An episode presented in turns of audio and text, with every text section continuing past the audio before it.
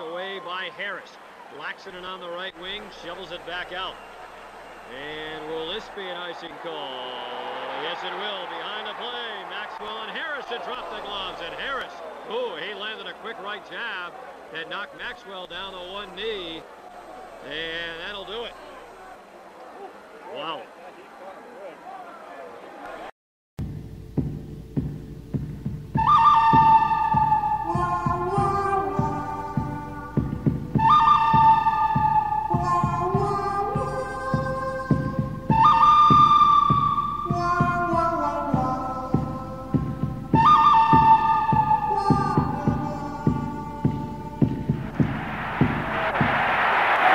Nystrom. Nystrom's really getting some good right hands in. Gillies is down with Sandstrom. Somebody better help Sandstrom. Everyone must be held accountable for their actions. You cannot see your star carried out in a stretcher and do nothing about it. Oh my! Did Mick plant one on C-card? Wow! You can't put a bounty on a man's head. I just did. Spinning, spinning. Who's he going to go after? Drops and Baumgartner goes right to King, flashes him. But just a minute, Al Arbour has won four Stanley Cups, so don't start telling Al Arbour what to do, you and John Davidson. Mason Tucker.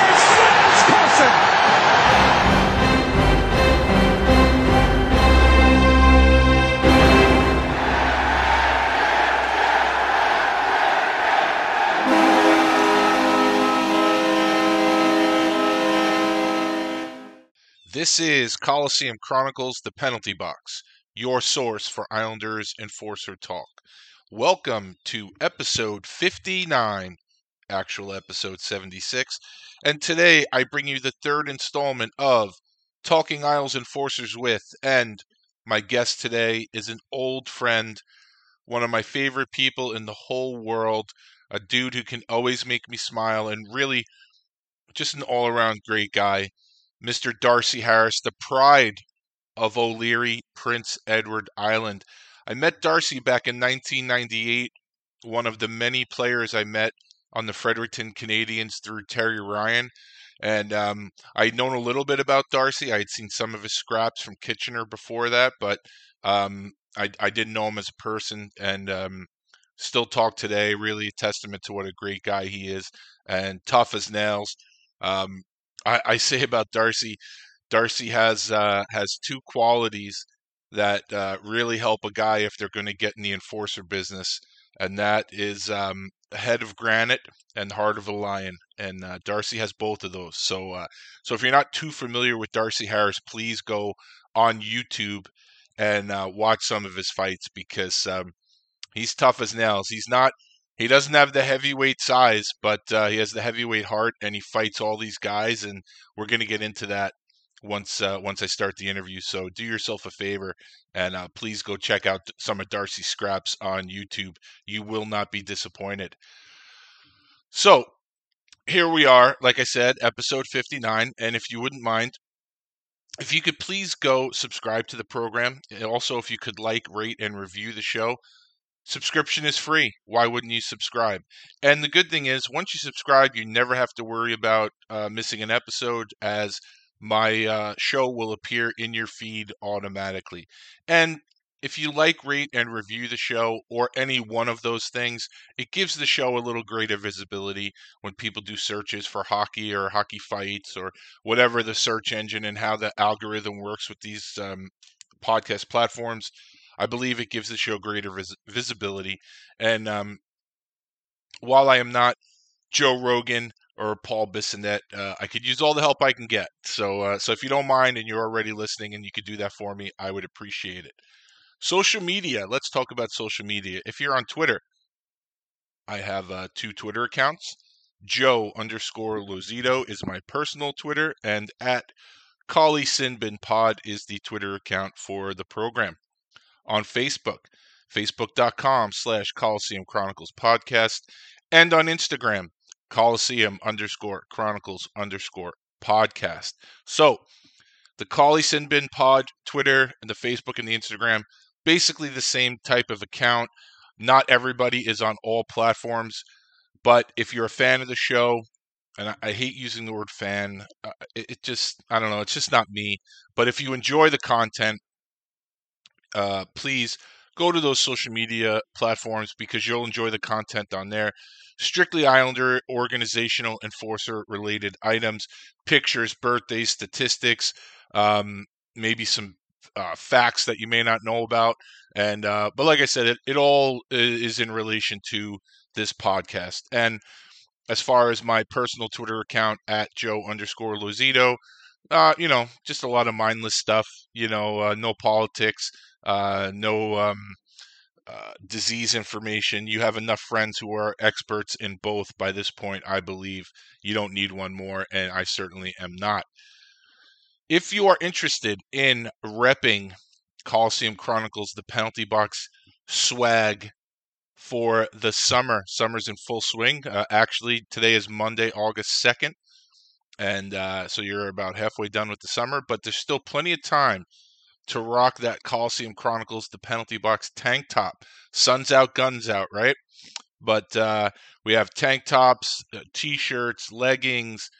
Uh, when it gets colder, have plenty of sweatshirts and hoodies, um, tote bags, towels. Uh, I mean, anything that Teespring allowed me to create, I have created with the Coliseum Chronicles, the penalty box logo on it.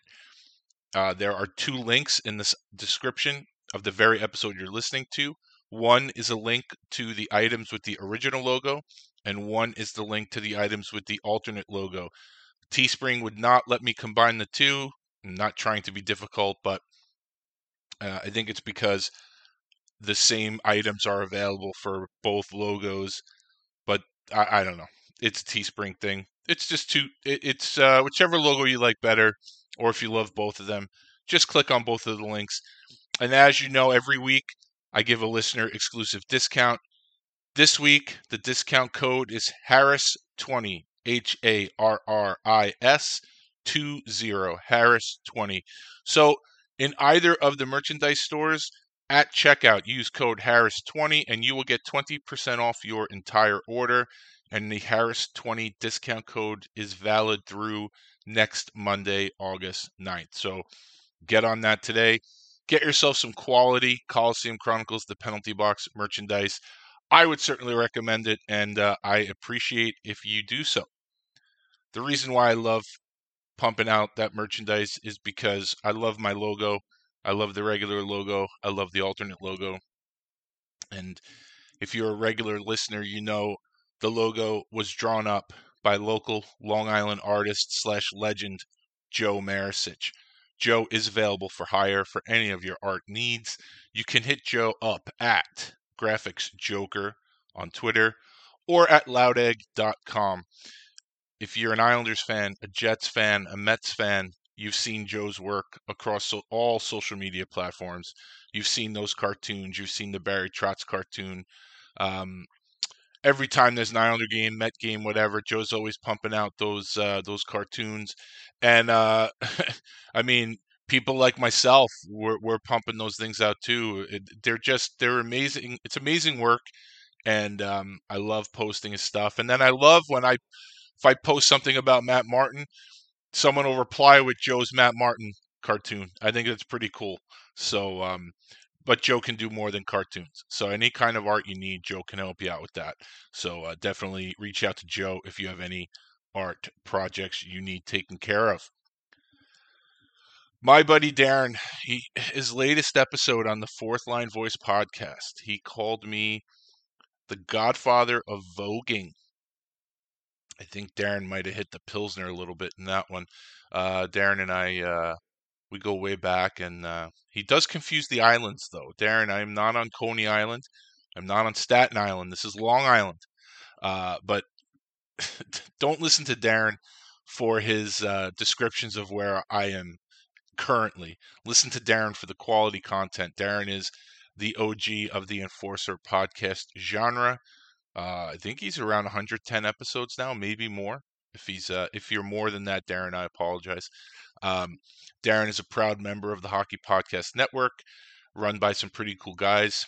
Uh, Isha, who I have a relationship with, is very good to me. Like I, I said a couple episodes back, I think uh, I am not on the Hockey Podcast Network, but Isha is always there uh, retweeting about my episodes, and uh, he doesn't have to do that. He's got enough shows under his belt. But he's always very cool to me, very nice to me. So I encourage you to check out the Hockey Podcast Network, check out the variety of shows. My favorites, of course, are the Fourth Line Voice podcast and Tales with TR, Terry Ryan show. But Darren, proud member of the Hockey Podcast Network, and uh, he has two episodes a week. His Wednesday episode is the player interview show, and his Sunday episodes are the Sunday Shit Show, which I just finished listening to this morning. His latest Sunday Shit Show, and um, Darren, I I never ever have been on a Dance Dance Revolution. I just want to clear that up right now. Uh, I would probably break the machine or break my neck trying to use it, but I digress. Darren's interview last Wednesday was with a player named Harrison Harper. Uh, I knew nothing about Harrison, but uh, that was a really, really good interview. Um, I think he, he said he played in the Western League a little bit. I know he has his own podcast now, and I love I love when I hear interviews about players I know nothing about because especially when Darren does them or Alec, who I'll talk about in a minute, uh, we all go deep diving and um, we get all the information that you may not get anywhere else. And I know a lot more about Harrison Harper now than I did uh, before I listened. So uh, go back last Wednesday, listen to Harrison Harper, then listen to yesterday's Sunday Shit Show episode. Very, very quality stuff. And then go back and check out the back catalog. One of these days, every time I hear Darren and Alec and they talk about uh, former guests of all the shows, I said, I got to go through their back catalog and, and write down some names, write down some of the bigger names, write down some of the guys that have uh, affiliations with the Islanders. Uh, and I never do, and uh, I never remember really. I remember when they mention it, and I remember right now when I'm in my intro, and I, I have to remember one of these days. But go back and listen to Darren's back catalog. He's got uh, many, many quality guests. And uh, the Sunday shit shows, I always say don't sleep on those because those things are classic. Also, if you have watched a hockey fight on YouTube, chances are it has been on the Fourth Line Voice YouTube channel. I believe he is over 2,500 fights now. Every league you can think of, every player you can think of, all good stuff there. Maybe um, you got nothing to do at night, grill up a steak or something, crack open a few beers, and just sit in front of your laptop and you know watch some fights for an hour or two no matter who you're looking for, it's going to be on there. No matter what team, what league, what player, definitely going to be on there. And he makes it very easy with his search option. I mean, at this point, you have no excuse not to. Let's be honest. But check out the Fourth Line Voice podcast. Check out the Fourth Line Voice YouTube channel. The Five for Fighting podcast has made its triumphant return. I believe Alec has had two episodes because I don't think he released his second Facebook Live episode yet. That'll probably be released this week. But he had a um, he had well, no, I guess it would be three episodes. I think he had his return episode. He had his Facebook Live episode, and then the latest episode was with uh, former enforcer Rob Volterra. I remember seeing Rob Volterra when he played for Hershey. Rob's a very tough guy. The interview was great. He, he's a great interview, um, very forthcoming, and um, it's funny. He mentioned one player who I was thinking about getting on the show, and uh, I have not reached out to him yet, but I was thinking about it, and there was one player that he talked about, and he didn't really comment on him too much. Apparently, uh, he's not a fan, and uh, all that did was pique my curiosity even more. So, uh, so if you want to know who that is, you'll have to listen to the episode, and um, I may have to reach out to this guy because uh, I have to know. So uh, you know, I'm nosy that way. But but you know, that's the enforcer game. 99% of the guys get along, but every now and then there's some guys that don't really care for each other. But definitely, definitely check out the Five for Fighting podcast, especially the last episode of Rob Volterra. Really, really good stuff. And similar to Darren, Alec has an excellent back catalog. And uh, definitely uh, check it out. Go for it, man. You know. Um, also, if you're on Facebook, the Enforcer Appreciation page that was created by Alec. Oh God, probably two years ago, maybe. I don't know. I'm so bad with time. but uh, I think it's over 13,000 members at this point. And um, and actually, if you go on there and you scroll a little bit, you'll actually see a lot of material that Darren gets for his Sunday shit shows. Um, one of the things he spoke about recently was his uh, fifth annual Bob Probert Invitational Tournament, which uh, a lot of people take a little too seriously. Um, it's actually a little crazy. And this was the first year that Darren brought it to uh, the Facebook world. Usually it's just uh, strictly Twitter. And uh, the Facebook world, they really take these hypothetical tournaments real serious. So, uh, and a lot of that, like I said, was in this enforcer appreciation group. And you know what? Like I always say, there's a lot of nut jobs in there. And honestly, I think there are a lot of knuckleheads. But the cool thing is, there are some very knowledgeable fight fans in there, and a lot of the uh, players are in there. And it's cool because you know, maybe you live in a city where you never had an opportunity to go to a game and meet meet any of these guys, but you've been a fan for a long time. Well, now it's right at your fingertips, and you can actually go and have a conversation with them. And the guys are all cool, just like talking to one of your buddies. So, um, you know, me being on Long Island and being in Philadelphia, I've always had access to the players, but uh, maybe you haven't and it's it's kind of cool, you know, and to just be in a group with like-minded individuals because once you get past the people who I think are just in there to be dicks. And that's probably any Facebook group. That's not exclusive to this group. I just think every group you have a certain percentage of people that are just there to start shit. And I guess that's social media in general. It's a good group and there's some quality people in there. So definitely um, join the group and make sure you answer the questions to join. I, I refuse so many people into that group because they just don't answer the questions. Of course, I think a lot of them are from Thailand. I don't think they're real people, by the way, but uh, but yeah, so I, I, I reject a lot of people, but make sure you answer those questions, okay? The third show I want to tell you about is in hiatus right now, the Bucket Drop podcast with my friend Bobby Longgrass. Bobby does short episodes, although they have been getting longer. Actually, I think when he start when he when he came back, they were like eight nine minutes. Now they're upwards of 20, 25 minutes, so that's always good. Um, Bobby does these short episodes, mostly focusing on hockey in the Ontario area with Ottawa and Toronto. He does venture into Montreal because that's his favorite team. Uh, talks about some um, combat sports, talks about betting, and um, real convenient, conveniently timed episodes. You have to run some errands. Just chuck on the uh, Bucket Drop podcast with Bobby Longgrass. So those are the three shows I would really recommend you listen to: Fourth Line Voice podcast, Five for Fighting podcast, and the Bucket Drop podcast. Give those guys a listen. You will not be disappointed. Uh, all right. So now, if you're on my Twitter, you've seen me pump up this GoFundMe for a couple of months now. My friend Steve from when Probert was king.com. And Jesus, fuck, YouTube. They just took this guy's YouTube channel down. He had so much stuff on there. I, I think they took it down because there was violence. And uh, it's hockey fights. So does that mean YouTube's going to now start going down, taking all the hockey fights? And I'll tell you what, there's a lot more violent shit on YouTube than hockey fights. So fuck you, YouTube. That that's a fuck. That's just wrong. This guy's worked on that for so long, and you just fucking take it down with no reasoning, no explanation. That's a joke. But anyway, Steve started a GoFundMe. Uh, if you're a fight fan, you've been on Drop Your Gloves before. If you're a player, you've been on Drop Your Gloves before because you want to check out fight cards, you want to check out fight videos, scout your opponent, uh, do research, whatever. Well, Drop Your Gloves no longer is in existence. There are some fight cards still on the Wayback Machine, but the majority of the site is not available. And um, Steve, who is the rain man of the hockey fight hobby, the guy remembers everything. It's insane. Uh, he went to some web designers, got a price of about ten thousand dollars to rebuild the site bigger, better, and badder. Um, we're a little bit past five thousand right now. Still a ways to go. So um, if you can donate anything a dollar five dollars ten dollars whatever it is please do. It's on my twitter every day. Uh, and if you can't donate like i always say i understand completely.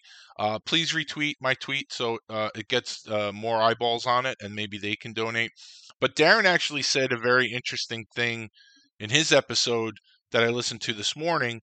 If you know someone who can design websites and not like a GeoCities website or whatever, like a legit, you know, like a computer guy that can design websites, that can use the money, that can do it for less than ten thousand dollars, definitely hit up Steve because I don't think he. It's not like he left a deposit with any of these guys. These are just, these are just estimates he got. So if you're someone that is is really good on the computer and and would like to do this project with Steve, I mean it's a project. Don't get me wrong, but if you can do it for less than ten grand, definitely hit up Steve or myself, and I can forward you to him, and let's get this thing going. So um, like I said, everybody's been on that site, and everybody that's been on that site misses that site. So um, you know, any help is appreciated, whether it's in the form of a donation or in the form of a retweet. So I appreciate that. So, uh, just a few more things right now uh, for Islander fans. We are still waiting on Lou Lamoriello to announce his signings. I think you can kind of figure out who's been signed based on who hasn't been who hasn't been announced as being signed with other teams. Um, you know, Parise has not been announced as signing with anyone else. Uh, Casey Cizikas has not been announced signing with anyone else. So I feel pretty confident that those two guys are coming here. Um, there's a couple of other names out there, but um, it, it makes me laugh. Like I say, social media. Lou Lamoriello has been doing this for a very, very long time. Lou Lamoriello has never wavered in how Lou Lamoriello does business. So you have to understand Lou Lamoriello is on Lou Lamoriello time. And it's ironic that the same people that I see, you know, praising him, a lot of those people are the ones saying, "Oh, come on, Lou, come on, Lou." I mean, you have to know his pattern by now. He's going to announce these signings when it's right for him and right for the organization. I guess what people have to understand is yes, I am the king of being impatient, but I understand his MO. And when it's right, and when all the ducks are in a row, and when he wants to announce them, he's going to announce them. Again, I know for a lot of Islander fans that maybe weren't around during the Bill Torrey era, this is the first time you've really had a grown up running the show. Be- because between Bill Torrey and Lou Lamoriello, uh, there's been some questionable leadership here. And I'm not calling anyone out. I don't think everyone that's had that position between the two of them has been lousy. I know one was definitely atrocious. And then the other two, let's say, are up for your own interpretation. But the point is, nobody between Bill Torrey and Lou Lamoriello has the pedigree of Bill Torrey and Lou Lamoriello. And if you're not old enough to have lived through the Bill Torrey years, you're not used to having a grown up in charge. So the only thing I will say to you is just be patient. He knows what he's doing. He knows what he's doing. I, I know you know that. Even the people who say, oh, Lou Lamoriello is a dinosaur. I wish we had a guy in there with a calculator, blah, blah, blah. I mean, stop. Lou Lamoriello knows what he's doing, so just be patient. Uh, and then just lastly, I want to talk about some of the signings that have been announced. First of all, congratulations to Dean Chynoweth. Uh, tremendous upgrade going from Carolina. And what's going on with Carolina? Jesus, that owner. Holy shit talk about cheap. My goodness, Dean looks like he dodged a big bullet there. Um, going from Carolina to Toronto as an assistant coach, uh, I think that's a tremendous signing for Toronto. Uh, just go back and look what Dean did to the Carolina Hurricanes defensive statistics. Um, I think he was a big part in uh, the growth of Doug Hamilton. And uh, I mean, this you could be. I know you don't it's not for Dean to say because he's very happy where he is right now. But if the time comes that things don't work out in Toronto with uh, Coach Keefe there, you got a guy ready to go as a head coach there. So, um, I mean, but that is in the future. I just want to congratulate Dean for signing with Toronto.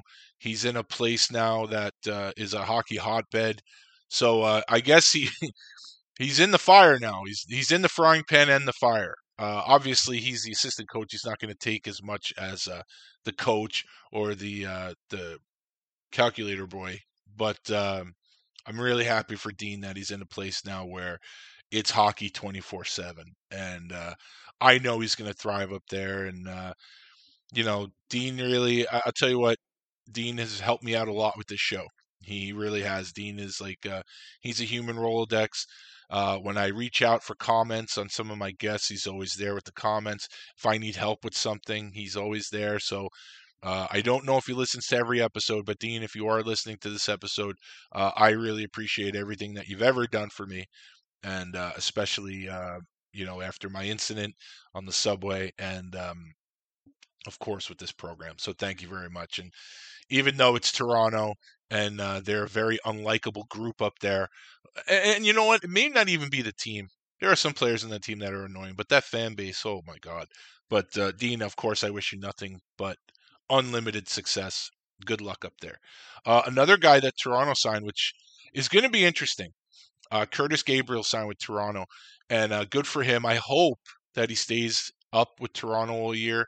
My fear is that he's going to be mostly with the Marlies, um, but I would love for him to be in Toronto. And the great thing about Curtis Gabriel, Curtis Gabriel is very active uh, with a lot of the uh, um, causes that are big right now, and I don't want to name any of them because I don't want to shortchange any of them. But but Curtis Gabriel's a guy that's out there. He's out there fighting for people, uh, maybe people that can't fight for themselves. He's out there right in the forefront. He's doing a lot of really good things, but he also fights for a living, and we all know that there are a few people up in the Toronto area that have uh, columns and internet uh, columns and internet platforms that really don't like the fighting and will take shots at the guys who do the job whenever they can. But Curtis Gabriel's he he's a guy that it's really hard to take shots at because he does so much good. So it'll be interesting. Like if Curtis if the Leafs signed well, let's say Evander Kane, someone who maybe isn't a good guy. Uh, maybe has had some issues. You can take shots at him because there's plenty out there. But Curtis Gabriel seems like a pretty decent human being. Seems like he really cares about the human race. Whether you agree with him or not, whether you think he's over the top or not, or whether you think he goes overboard or not, you can't deny the fact that Curtis Gabriel's out there fighting for others and doing some really good things. Seems like a really, really good dude. I'm actually surprised that San Jose didn't keep him. Um, but you can't deny the fact that he seems like a really, really good guy. And it'll be interesting to see. Uh, you know, uh, there's three or four guys that I'm thinking of right out in my head right now um, that I won't give their names out because I think they're literally assholes. Uh, I won't give their names out. I mean, and you guys listening probably feel the same way. I'm sure you people feel the same way I do about these guys, but I'm not going to give give you their names. You, I'm sure you can guess who it is. So it'll be interesting if Curtis Gabriel does end up staying with Toronto, how they balance that. Curtis Gabriel is a good human being, uh, but doing a job that they loathe, job that they could never do, uh, because they don't, they're not man enough to do the job. So anyway, good luck to Curtis Gabriel in Toronto, along with Dean Chynoweth. But there are two signings I really want to get into with you. Both signed by the New York Rangers. Yes. And do you hear the happiness in my voice? I'm happy about this. Eh, for two reasons. One, the fact that the Rangers signed Jared Tinordi and Ryan Reaves to me is wonderful because now what that means is those guys are going to play. They ha- they're going to play. It's not like they signed a guy that's going to dress 20 games. Those guys are going to play. Okay? So, if those guys are going to play, you know what that means? When they play the Islanders, Ross Johnston's going to play. So, this is great because the Rangers got tougher. Now the Islanders are going to have to answer. And the coach of the Rangers, I mean, it's it's writes itself. The Rangers signed Gerard Gallant. Who, Gerard Gallant had Ryan Reaves in Vegas. Gerard Gallant played Ryan Reaves in Vegas. So this was really a no-brainer, especially with Vegas. I don't know what's up with them getting rid of Fleury now, getting rid of Reaves. That probably the two most popular players ever in the franchise history. They're both gone now. But Gallant is the coach. You know he loves Reaves. You know he loves the way Tinordi plays those guys are going to play. So Reaves is going to be a regular. He's going to play a ton of games this year. And it was really, I'll never forget watching an Islander Ranger game, I guess, two years ago and listening to the scratches. And Michael Haley was a scratch and Ross Johnston was a scratch. And I said to myself, I can never remember a time in my life as an Islander fan where both of the heavyweights for the teams are scratched for an Islander Ranger game. And I think that was a sign of where hockey is going. And it's still going that way, don't get me wrong. But at least for the time being, Ryan Reaves is going to be a regular with the Rangers, which means that when they play other teams that have tough guys, those guys have to play. It's just a fact. And like I said, if you know the history with Gerard Gallant and Ryan Reaves, you know that Reaves is going to get out there. He's not going to be a two shift a game guy. So when the Rangers play the Islanders, Ross Johnston really needs to be in there. So this is really good for a player like Ross Johnston that the Rangers muscled up. And the the other part of this is funny is that I, I, I love watching Twitter when a guy like Ryan Reaves signs because the fan base who doesn't get it, who'll never get it, are they're up in arms. They're up in arms. How could they get a guy like Ryan Reaves? Ryan Reaves is this, he's that, he's not worth it. Oh my god, a third round pick. Here's a newsflash for you people. Okay? There's not a Ranger fan alive that knows as much hockey as Gerard Gallant. Gerard Gallant thinks that Ryan Reaves will help his team. Gerard Gallant knows more than you. Gerard Gallant knows more than any of the writers out there criticizing the Rangers for getting Ryan Reaves. So you can bitch and moan and complain about your team getting tougher, okay, because they had to get tougher. And it's not just because of Tom Wilson. That's the other thing. Everyone's like, oh, Tom Wilson, Tom Wilson. Yeah, Tom Wilson made your team look like a bunch of bitches. And then when they didn't call up Mason Geertsen for the next game, then you have these pretenders trying to fight Tom Wilson. And and I'm not making fun of them. They stepped up and did what they had to do. But they're not in the same league as Tom Wilson. And, and listen, as much as I hate Tom Wilson, and as much as you probably hate Tom Wilson, he is still one of the tougher guys in the league, and he has to be dealt with because he gets a regular shift. And that game, the Rangers did not call up Geertsen. They need a guy up here. Now they have two, and one of them is a forward with a history already with Tom Wilson. But it's not just Tom Wilson. It's the Islanders. It's the Flyers. Samuel Morin is back. The Devils probably have to get somebody now because you have Moran in Philly, you have Johnston and Martin here with the Islanders, you have Reaves and Tinordi with the Rangers. Devils are probably going to have to sign somebody. But the point is, your team had one. You the This is what I said. The Rangers have so much young talent, but they're going to get run through the boards every game. Now you have two guys, and arguably the toughest guy in the league and Reaves there to protect them, and you fucking people are whining. It's it's amazing. I mean, every fan base on Twitter looks bad because everyone has a platform and most people shouldn't. So you make yourselves look stupid. But this week it was uh, the Ranger fan base making themselves look stupid by whining about Ryan Reaves. So it, it's just a short memory type thing. But anyway, I am ecstatic. I am beyond ecstatic that um, the Rangers signed Ryan Reaves and Tinordi, and uh, I am really looking forward to the Islander Ranger games this year because it's not just that I want to see Ross Johnston in there to fight Ryan Reaves. I want to see Ross Johnston in there to show everybody that he can play, and he can't show you that he can play if he's in the press box. So for those games against the Rangers, yeah, he's there as a deterrent to Reaves. Okay, but he's going to play and uh, I'm tired of people criticizing him. So um, I'm really looking forward to these games this year. So it's it should be fun. So I want to thank uh, Drury. Well, I guess I, I, should thank Gallant because obviously this is these are people Gallant wanted, uh, and I guess him and Drury already have a good relationship where they're working together. So thank you, Gerard Gallant, former Islander assistant coach, uh, for for bulking up. It's going to be fun for us Islander fans too. So with that being said, I want to introduce you to my man Darcy Harris. Darcy Harris here, he played two years in Kitchener. He played three years pro in the Canadiens organization. He played three years uh, in university hockey, and now he is. I mean, he's like I said, he just makes me smile. After hockey, now he's a teacher. He's teaching young minds, and uh, I believe Mrs. Harris is also a teacher. So I have a ton of respect for teachers uh, because obviously the children children in general need guidance and i know for a fact with darcy i know what kind of a guy he is i know what kind of character he has i know how much he cares uh, i know that i know for a fact the kids that are in his classes i know they're getting a top education with someone who really cares about their future. So um, take a listen to darcy harris talking about islanders enforcers and uh, i'll see you at the end of the episode Ladies and gentlemen, welcome back to Coliseum Chronicles, the penalty box.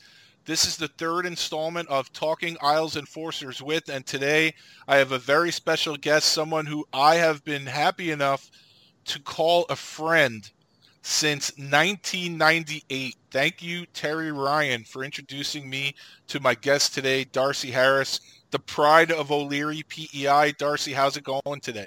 It's going great, Joe. It's great to great to hear your voice again. We do a lot of texting and, and messaging, but I, it's nice to hear your voice.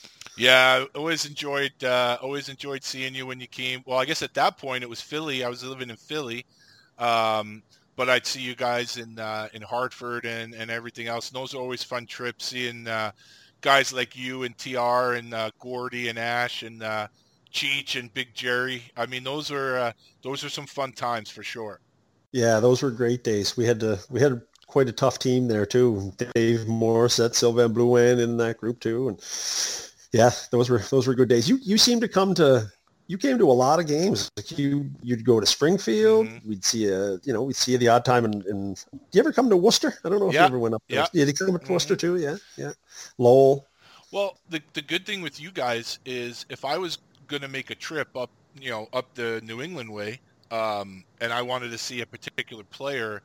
If that guy was scratched, then I was kind of screwed. I mean, the good thing is I could probably hang out with him in the stands for the game. But yeah. when I came to see you guys in Freddie or Quebec, even if someone was like a game in uh, Quebec where you had that great fight with David Bell, um, I actually watched you. I, I was there with friends, but I had seen Gordy and uh, Joel Theriault were scratched. So actually, when you fought Bell, I was actually sitting with those guys at the moment. So yeah. when, when uh, I was when I knew I was coming to see Freddie or Quebec, I knew no matter what, a few of you guys were at least going to be dressed. So that was always uh, it was always a definite. And then you know I had known Jerry a little bit uh, before you guys were in the league, so uh, so the, you guys were always worth the worth the drive, that's for sure. And you never disappointed.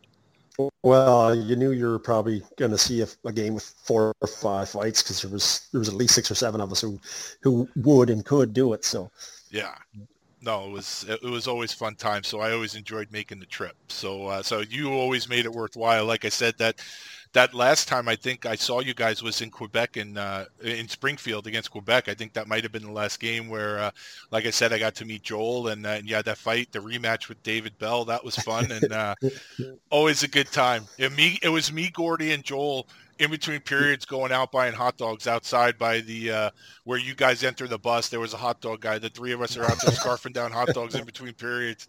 So it was fun so, uh, so I gave you the rundown of the uh, type of interview here. By the way, for for people that uh, may not know Darcy or may not know a lot about him, uh, Darcy has done. I think he did two interviews with Terry. You just did an interview with him on his new show, Tales with TR.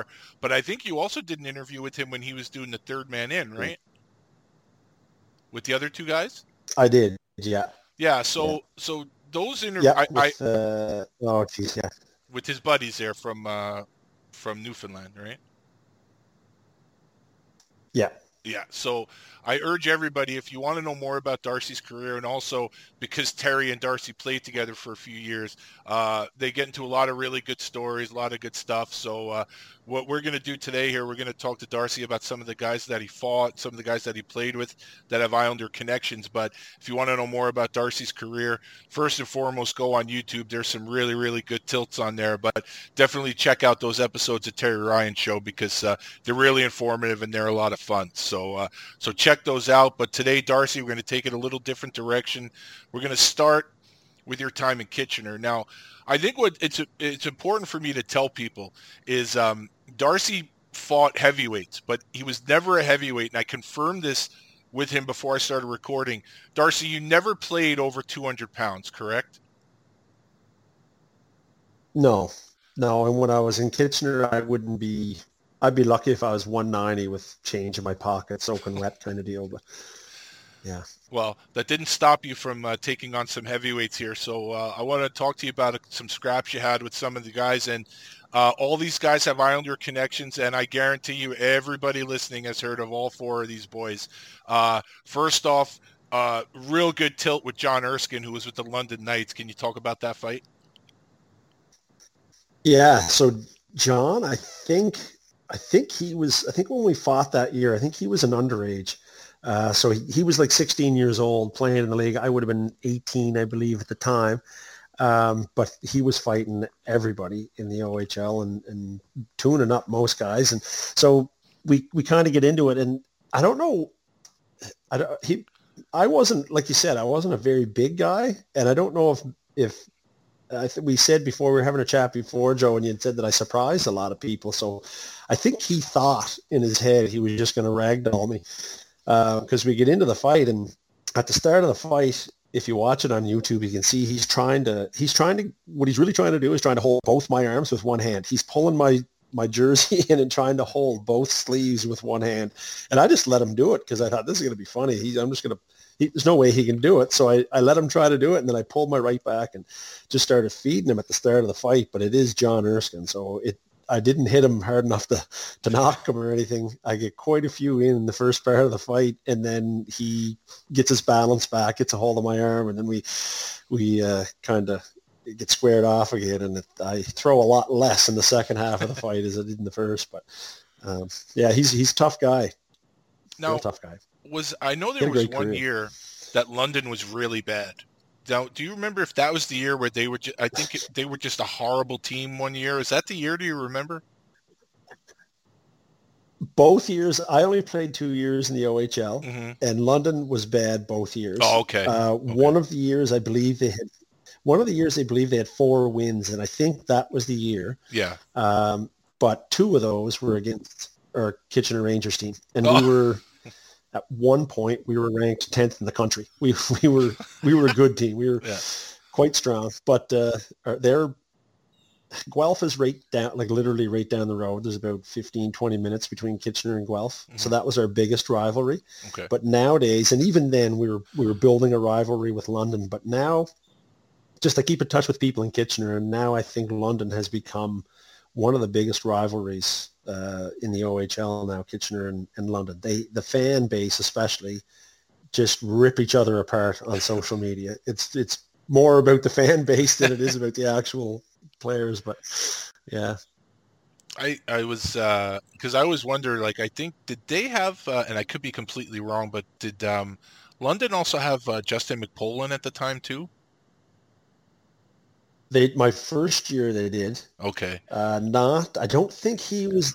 I don't think he played with John Erskine. I could oh. be wrong on that. John, I'm pretty sure it was my second okay. year. Was okay. his first, and McPolin was my first year, and he he was he was actually he was he would put fear into into a lot of guys because he didn't know what he was going to do. Yeah, he's a little wild. Um, maybe was it um, Jan Jan Janchevsky? Janchevsky maybe was there. I'm trying to think. They had Erskine, and then I think they had a forward that was tough, but not at Erskine's level. And I always wonder, like, what it must be like to do that job on a really bad team. Yeah, it can't be a whole lot of fun when you're going out there and you know, well, you don't know, but you're good chance you're going to lose a game, and yet you still have to go to war and battle somebody. Yeah, yeah. yeah I can't, can't imagine it was a whole lot of fun. Um, another guy, another big dude that you fought, and I believe you fought him twice in the OHL, was uh, Brandon Sugden. And I think everybody knows Sugden. They know his story. He actually played uh, in Washington, I believe, uh, a couple of games at least, and um, uh, also played in the infamous Quebec League. But you got him early in, uh, in Barrie, I believe he was there. Yeah, I actually fought him three times in the OHL. He he was first with Sudbury, and we have a there's a fight of us there somewhere. You can find it on YouTube too. Yep. Um, my first year, mm-hmm. he was in Sudbury, and so we fought up there one night, and it's a pretty good fight. We fought again. He got traded to Barrie, and his first game with Barrie was in Kitchener. And before the game ever started, um, in warm up, we kind of knew he was skating around, giving me the eyes. So, so both of us were starting. Mm-hmm and uh, he was skating around looking at me. I said, "What? Do you want to go or what?" And he's like, "Yeah, we're going right off the bat." And I said, "Okay," but he was he was infamous for coming out of his jersey. There was no Rob Ray rule then, Right. so uh, he was. I t- I had a my knuckle. My knuckle on my right, I, all I ever threw was rights. I rarely ever threw my left, but uh, the knuckle on my on my big finger on my uh, on my right hand was broken. So I didn't cast it or nothing. It just it wasn't such a big deal, I guess. But it, I, I told him, I showed him, took the glove off, I said, look, my hand is busted up. You go tie that shirt down and we'll go right off the bat then. So he goes over to the bench and has the trainer, I thought he was tying down, made it look like he was tying down. Anyway, four seconds into the game, we drop the gloves and square off and, and we go at it. And it's, it was a really good fight. Uh, but he didn't. He didn't tie down. He came out of his stuff. Uh, but I, I was lucky enough that his jersey stayed on around his neck, and I had his jersey and his shoulder pads. And I, there's a lot of we're swinging in circles if you watch the fight, and I, I catch him with a really good one that dropped him, and, and then give him another uppercut while he's on his knees. But um, that was that was that fight, and then we fought again in Barrie, and this one he gets the better of me, and this one uh, it kind of came out of a scrum right after I was out of a scrum, and the two of us get up swinging. I actually his head in this one, totally bare chest, nothing to hang on to, and so I have a hold of him by the back of the head, trying to trying to swing and hit him, and it was, it's pretty good. I, I he won that one though, but uh, it's pretty even. Great guy. Um, I know he's he's had some troubles over Yeah. the last few years with uh, mental health, which is, isn't uncommon. Lots of guys who who've done the same job end up in the same place, but uh, just a great guy. I run into him when he was in the American League, and I was done playing in the American League. I actually went to Newfoundland to Memorial University to get my education degree, and uh, he was playing with maybe the Toronto Roadrunners at the time. I'm not sure who he was with, but he was with Syracuse Crunch probably. Yeah. Um, they came into St. John's to play the Leafs. A couple of Islanders were on the Baby Leafs, then David Ling, Jason McDonald. So I used to go to a lot of the games. Terry and I, I lived with Terry Ryan when I was over there, and uh, we go to a lot of the games. And I remember going down to George Street after and running into Sugden down in the street and and uh, having a great chat with him. Just he was a great guy. I Still is a great guy. I'm sure. I haven't haven't talked to him in years, but Yeah, I think he's doing better because I'm starting to see him more on uh, social media. Uh, he's starting to do some podcasts and everything. So uh, maybe he's at that point now where he's he's good enough to do this stuff and maybe uh, tell his story and try to help other people. Yeah, that's great. It's great to hear that because uh, just a great guy and, and tough guy, and, and wish him nothing but the best. That's for sure. Now, uh, the next guy is someone here that Islander fans are all too familiar with. He's, uh, I call him a legend uh, for for everything he's done here on Long Island. Uh, he was at a playoff game here, and he just gets swarmed with fans even to this day. And uh, the one thing that I say about Darcy, uh, he didn't have the heavyweight size. But I think I mentioned it in the intro. He had uh, a granite of chin, uh, chin of granite, also a head of granite, and the heart of a lion. And um, I think I could say the same thing about. I could say the same thing about this next guy. Uh, and definitely those two attributes help you in fighting some of these big boys there, Darcy. Uh, you remember fighting Trevor Gillies of Oshawa? Oh yeah, remember that all well. I think I, same thing. We fought twice. I think we fought once in the OHL. He was with Oshawa, and then we fought in in Lowell one night in the American League. Um, and I can see why he'd be swarmed with fans and in on the island. Like, he, he was like you said, he, he was had a heart of a lion, but he, he's a charismatic guy too. Like he's just a real likable guy. And and uh, anyway, we fought in Oshawa. I'll be honest, I didn't really know a whole lot about him going in. Um, I knew he was tough, but I didn't didn't know a whole lot about him. And I, back then in in the O, my time in the O, I didn't I didn't pay attention to really. I didn't pay attention a whole lot of who was the tough guy in any team. I just it didn't matter to me. I would fight anybody at any time, and just I had no worries. I would throw toe to toe with anybody. I wasn't. I had no fear then uh, about getting hurt. Little did I know that this guy was soon going to become a, a real heavyweight. But uh, we had a we had a pretty good fight uh, in Kitchener uh, one night, and we we we both threw. We, we went to toe. Was throwing lefts. uh, lefts to my rights, and uh, yeah, it was a it was a real good fight. And I remember after thinking, geez, you know what? Don't know a whole lot about that guy. I I friggin' I hit him with some good ones. He just he just ate them up. Didn't bother him one bit, you know. And so uh, I figured he was gonna turn out to be somebody somebody real tough. Then sure enough, a couple years later, I think I was with Quebec. It, I was I was with Quebec at the time. Uh, Fredericton, we would move to Quebec City, and we're playing a lull. And sure enough, he's there. And it's one of those things. Then I started paying attention to who was on each team you start matching up like, okay, so we got Dave Morissette, Sylvain Blouin. They, they should take care of like Eric Cairns and like, you start looking at matching matchups, right? Like who's going to fight who kind of deal. And uh, I was like, oh, shit. Gillies is there. And I knew what this, I knew who he was now. He was starting to make a name for himself. I'm like, he's going to want to, he knows me and he knows he could beat me probably. So he's going to want to fight me. So sure enough, we're, uh, we're playing and, and I'll be honest, there was probably a shift or two before that I probably could have fought because he was he seemed to be kind of chasing me around a little bit, like not chasing me around. You know, he he was seeking the hit or see you know a late hit or something. It looked like he was kind of looking for it. So anyway, eventually we kind of come together. We, we go. So we, we fight this time, and I don't I don't think that I don't I haven't seen a video of this fight, but I can tell you one thing. I think it was fairly even, but he he hit me so hard in the nose, right on the button. Uh, my nose bled the entire game. Like the rest of the game, I had it packed. We got on the bus and we bussed back to Quebec City from Lowell.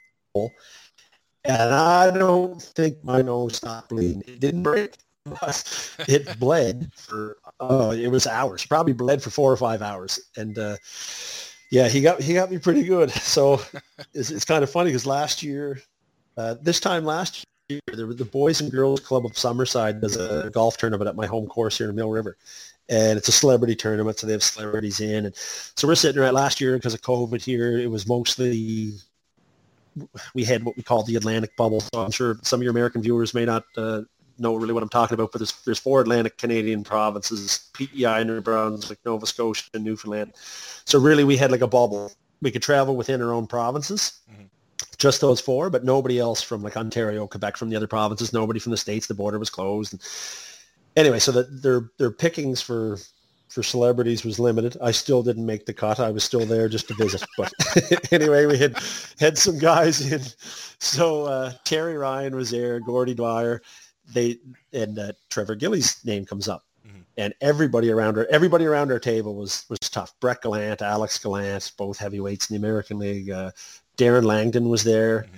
uh, David Ling.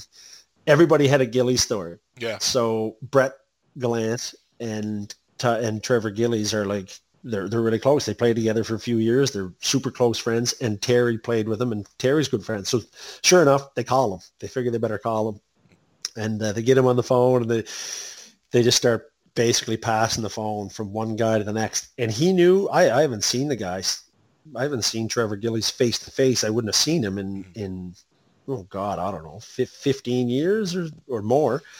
And uh, everybody, as soon as, as soon as they'd hold the phone up to his face, he could tell you. He'd be like, "Oh," he, right away, he picked me. I said, "Darcy Harris, you're even there." He said, "Jesus, man, what have you been up to?" We start talking. He was just such a likable guy, but super tough. Like um, he, he had a great career too, and and uh, yeah, I'm sure Islanders fans know him know him real well. Yeah, he and his memory is unbelievable. So you know, I do my interviews and compared to other shows, uh, my interviews run very long, and um, there are certain players where I have more than one episode. I have to break it up into two. Uh, player like Mick Vukota, I had to break it up into three. Well, Trevor Trevor's career was so long, and his memory is so good that so far we've done four episodes. They're about three hours each, and we still probably, honestly, have at least another five hours to go. So uh, he's unbelievable. Uh, yeah, he's just incredible. I could see it. Yeah. He because even when he was talking to us, he everybody that we passed the phone to, he talked to them for 15 minutes, mm-hmm. talking mm-hmm. about.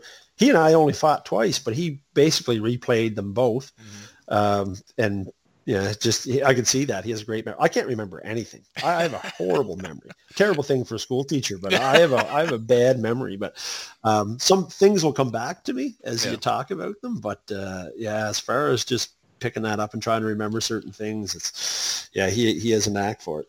Yeah, no, he's excellent. Uh, fourth guy I want to ask you about, another guy, tough guy, NHL guy. Uh, and I think you had one fight with him in in this game, but I think it there might have been something that led up to it, and that was Kip Brennan of Sudbury. yeah, yeah, there was. now I don't know what that uh, is, but We're, we're playing. Oh well, Sudbury. I have a buddy who's from Sudbury who played Jason Flick. He was a great goaltender, CIS goalie of the year. He played in Wichita, the Thunder. Anyway, uh, Flicker's from Sudbury, and he said, you know, when you talk to him about Sudbury, he said, look, he said it's not hell, but you can see it from there. it, it's a mining town, and it's uh, anyway. When you when you went to Sudbury, that was my least favorite place to go. It, Okay. it was an old barn, still the same old barn. The Sudbury Wolves still playing out of it. oh, wow. They'd pack everybody in there. They probably held about 5,000 people and they'd jam it full. And it was a dark rink. At the time when I was playing them, they had a great team. Tim Connolly played with Buffalo. Uh, who else was there? They had uh, Fisher. Mike Fisher played there. Um, they had three or four guys who had great NHL careers, and then they were tough. They had guys like Kip Brennan. I wasn't even counting him as an NHLer either, but he was he played in the NHL for a number of years. Like Yeah. tough. Uh, he wasn't the only guy. They had a, a guy Page. He was tough. There was anyway. Long story short, uh, when you went to play there, you knew it was it was going to be horrible. It was going to be a tough game, and they're probably going to beat you. And if they, you know, it's going to be close. Anyway, a hard fought game all over the ice. Good goaltender, Corey Cooper. He was from Prince Edward Island too. Actually, uh, he played up there. He's now one of the head coaches with the with the uh, Belleville Senators in the American League. okay. Uh, actually, you know what? He was a goalie coach, and now I, I think he might even be assistant GM or something like that. He just got a new job recently. But anyway, um, my captain, Jason Burns, that year, uh, the benches were on opposite sides. We played in the same line. I was changing up, and I'm getting close to the bench, and everybody's, I can hear everybody kind of yelling. I turn around and I look, and my captain is in a scrum at their bench. So I turn on heel and I fly across the ice and I try to jump in the bench to take a swing at I can't even remember if it was Scotty Page. I can't who I can't remember who it was exactly on the bench that that I was taking a swing at, but I tried to dive in the bench. Not a good idea, but uh, Kip Brennan slides off the bench. When I do this, he slides off the bench, and when they kind of when they when I get back off the boards, he grabs a hold of me. The linesman had a hold of me, and he just starts wailing away on me. And one of the linesmen has me, and I can't even get my arms loose to kind of defend myself. So I'm just like kind of burying my head in the linesman's chest while Kip Brennan's wailing away in the back of my head. So that goes on for you know long enough. Um, but they they get us all separated, and it was kind of like a line brawl going on on the ice. Anyway, Kip Brennan and I get penalties. They didn't notice they come off the bench, no suspension or anything, but we just get penalties. So we go to the penalty box. I think they might have given us five each for fighting or four minute double minors. I'm not sure. So we get in the penalty box, and there's only a couple minutes left in the game. Goes into overtime. And in overtime, Sudbury scores to win the game in overtime. So I'm picking my gloves up in the penalty box, and I look, and the benches are clearing. Both benches clear. I don't know what happened yet to this day, but both benches clear. They're heading into the corner. I look at him. He looks at me. We come out of the penalty box. We grab on. We start fighting again. Um, and this one, we're throwing a few, and then we kind of get tied up. You know, we're both trying to get the upper hand, get leverage on each other. And, and while that's going on, my goaltender, Mike Gorman, comes up behind him and blockers him Oh, with the blocker.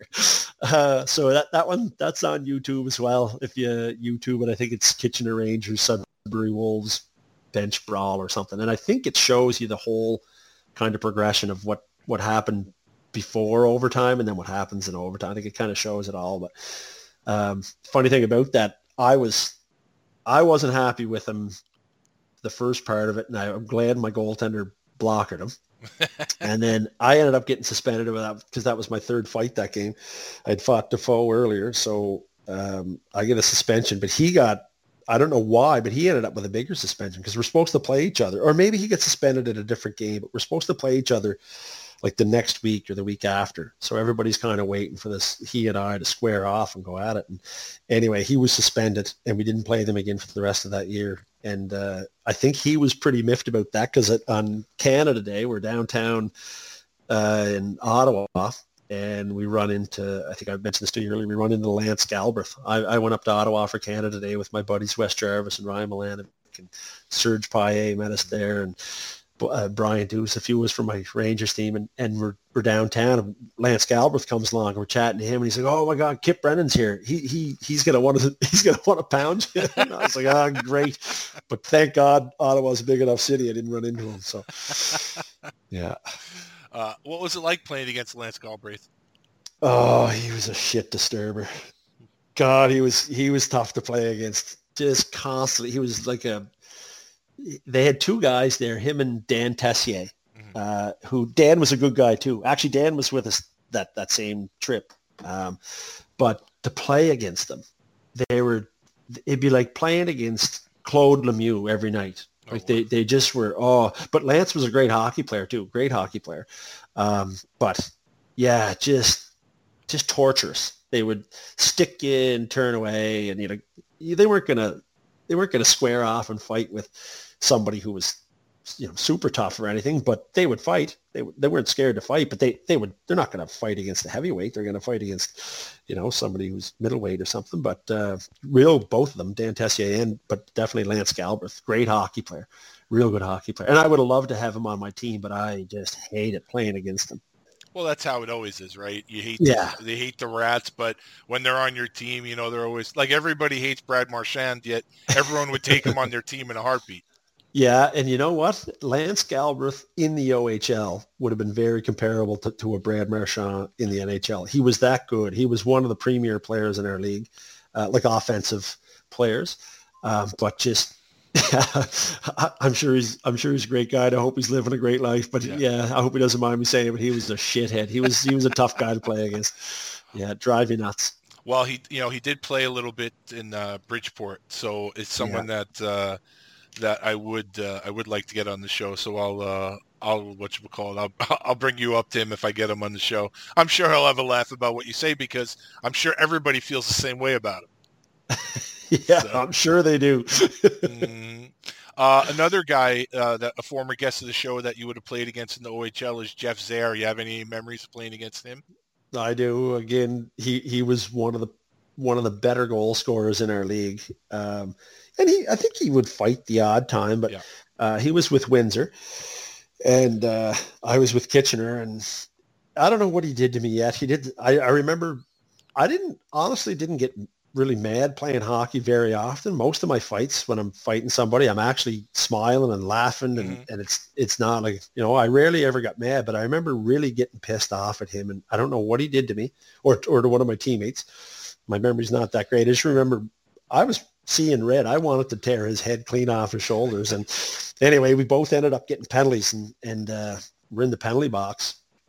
And he was talking to me in the box. He's like, man, I'm not, I'm not fighting you. He said, you're out from the East Coast. He said, you guys are crazy. He said, I'm not fighting you. and I was like, well, anyway, I just remember having that chat with him in the, in the penalty box in Windsor, which was another, as far as junior barons go, another place that I did not enjoy playing hockey uh, they had they had their fans were wild, mm-hmm. and they had a group of them that sat up. It was an old barn. They have a new one now, but uh, up behind the uh, up behind our net, it was like uh, elevated. It was up above the glass before the upper little balcony started, and it was steep. And there'd be you know however many would seat up there, about a hundred of them, and it was mostly you know the local the local blue collar workers who were having a few beers, and yeah. they just they give it to you. It was a rough place to play too. They made it hard on you.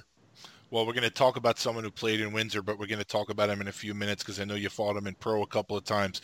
But let's move on to your time uh, with the Montreal organization in Fredericton. So uh, you played with a few guys. Uh, one of the guys I'm going to ask you about first, uh, former guest of the show, uh, someone I still keep in contact with, someone I, I, love. I love him to death, and that's Aaron Asham. Uh, what are your memories of playing with Ash?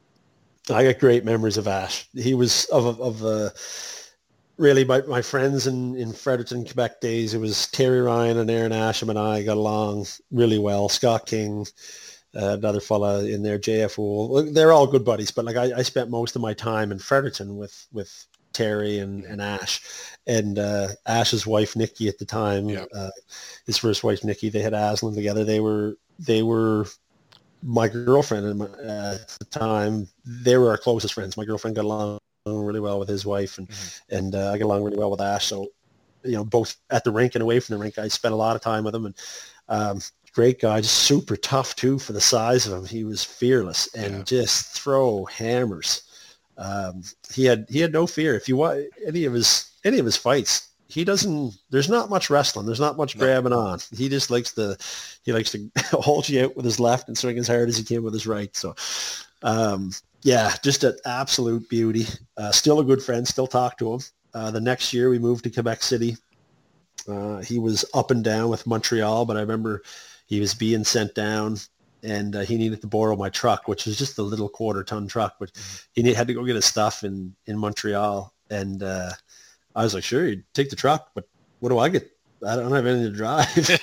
and he, he was just running up to Montreal to get his stuff for the day. And he's like, well, here, take my Corvette. He had a brand new, brand new Corvette, yellow Corvette. So I was like, yep, that's a fair trade. I'll take that for the day. So I ripped around Quebec City in his Corvette for the day. And anyway, yeah, no, great guy. Um, even that year when he was called up, I'd go up and watch a couple of games in Montreal because it was, you know, a couple hours from from uh, Quebec City. We'd Yeah. go up and, uh, you know, my girlfriend at the time, her and I would travel up and, and spend time with him and Nikki and, and watch the game. So, yeah, he was here too. Same thing. Uh, that, that Boys and Girls Club golf tournament. He was here two years ago when before COVID hit, and Yeah. uh, we got to have a great visit. He was here, played three rounds of golf, and we spent a few nights together. It was great. Yeah, he's awesome. I love him. Yeah. Um, another guy who I'm hoping to get on the show at some point is uh, Cheech Alain Nasreddine, who's done very well for himself after he retired. Uh, what are your memories of playing with him? again, just a super, super guy. Um, he was uh, in Fredericton. He was one of our veteran guys there. Um, you know, it's not not. He wasn't old or anything. He just was. He had played several years pro at that point, and so such a steady defenseman um, and tough. He didn't fight a lot. He didn't have to, but when he did, he could he could really throw them. And he lived. Uh, him and his brother, Sammy uh, Sammy was up and down with our East Coast League team that year, and, and they lived. A bunch of us lived in a not the whole team, but quite a few of us lived in in a townhouse kind of complex there. They were all we all had attached uh, townhouses, and and Cheech was in the same compound there with us, and spent a lot of time with him. It was great. Super super nice guy. Uh, we moved to Quebec City, and same thing. He was up and down a bit that year, and when he was down, he he lived in a, bunch of us lived in Stoneham, just north of Quebec City, on a ski resort, and he'd ski with us. And uh, I remember giving him a drive in. Uh, I had my sister and, and brother-in-law had stopped in there on their way home from going out west, and I just had a little quarter-ton truck with a jump seat in the back, so there's really only three seats. And Cheech needed to drive into the rink that day, and I was I had my sister and brother-in-law with me, and I was like, "Oh, I'd pick you up too." And he he didn't have his car at home, so he's jammed in the back, sitting on the floor with his great big knees up around his ears. And but uh, again, just a super leader, great hockey player, um, and and tough guy, but uh, really really smart. And that's the ba- it. It doesn't surprise me that he's done so well in the coaching. And I, I was hoping I, I've talked to him in the last couple of years, but uh, a few years back, you know, the Kraft does the Kraft Hockeyville stuff. Yes. Uh, so my hometown of O'Leary won it here in Canada about three or four years ago, and when we had our we had our game, uh, they actually moved the game to Summerside, which is a bigger arena and can hold more people. And it was New Jersey and and Ottawa, and he was coaching with New Jersey at the time. Him and Ryan Clough, who's a buddy of mine, and uh, Rolly the goalie. Rolly Melanson was a goalie coach, who was our goalie coach in Fredericton.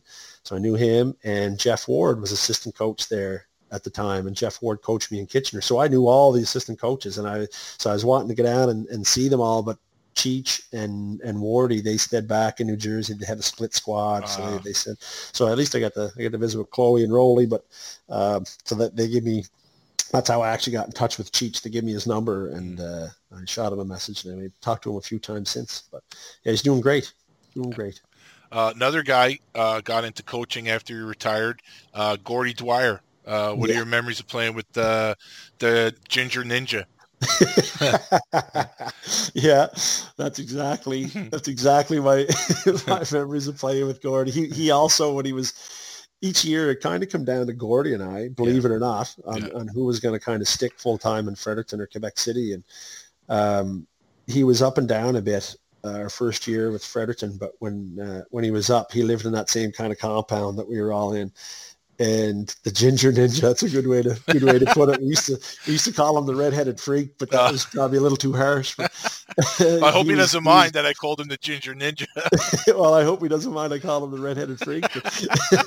he's uh, he's still a good friend. I still see Yeah. Gordy. Our kids actually play play against each other. okay. Uh, yeah, my my son and and he has three boys, and, and one of his his youngest, I believe it's his youngest. Yeah, um, they they play against each other. I think they're both 2010s.